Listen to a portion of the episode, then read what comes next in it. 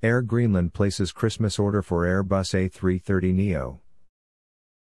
Air Greenland, the flag carrier for Greenland, is the latest airline to order Airbus next generation A330neo wide-body aircraft.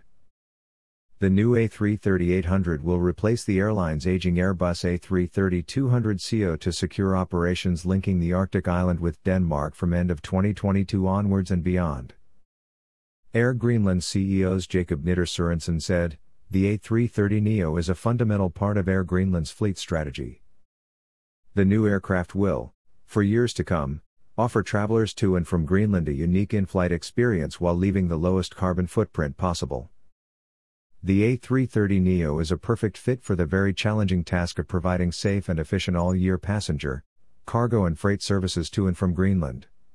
We're pleased to see Air Greenland renew its confidence in the A330 family and join the growing number of operators who are selecting the A330neo as a logical replacement for their aging fleets, said Christian Scherer, Airbus Chief Commercial Officer. To imagine the airline's distinctive red livery set against the Arctic's environment provides some Christmas cheer at the end of a year that has been harsh for our entire industry. The Airbus A330neo is a true new generation aircraft building on features popular for the A330ceo and developed for the latest technology A350. Equipped with a compelling airspace cabin, the A330neo offers a unique passenger experience with the latest generation, in flight entertainment systems and connectivity.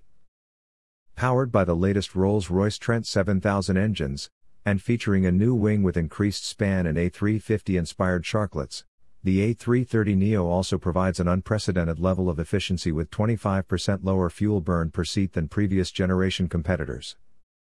Thanks to its tailored mid-sized capacity and its excellent range versatility, the A330neo is considered the ideal aircraft to support operators in their post-COVID-19 recovery.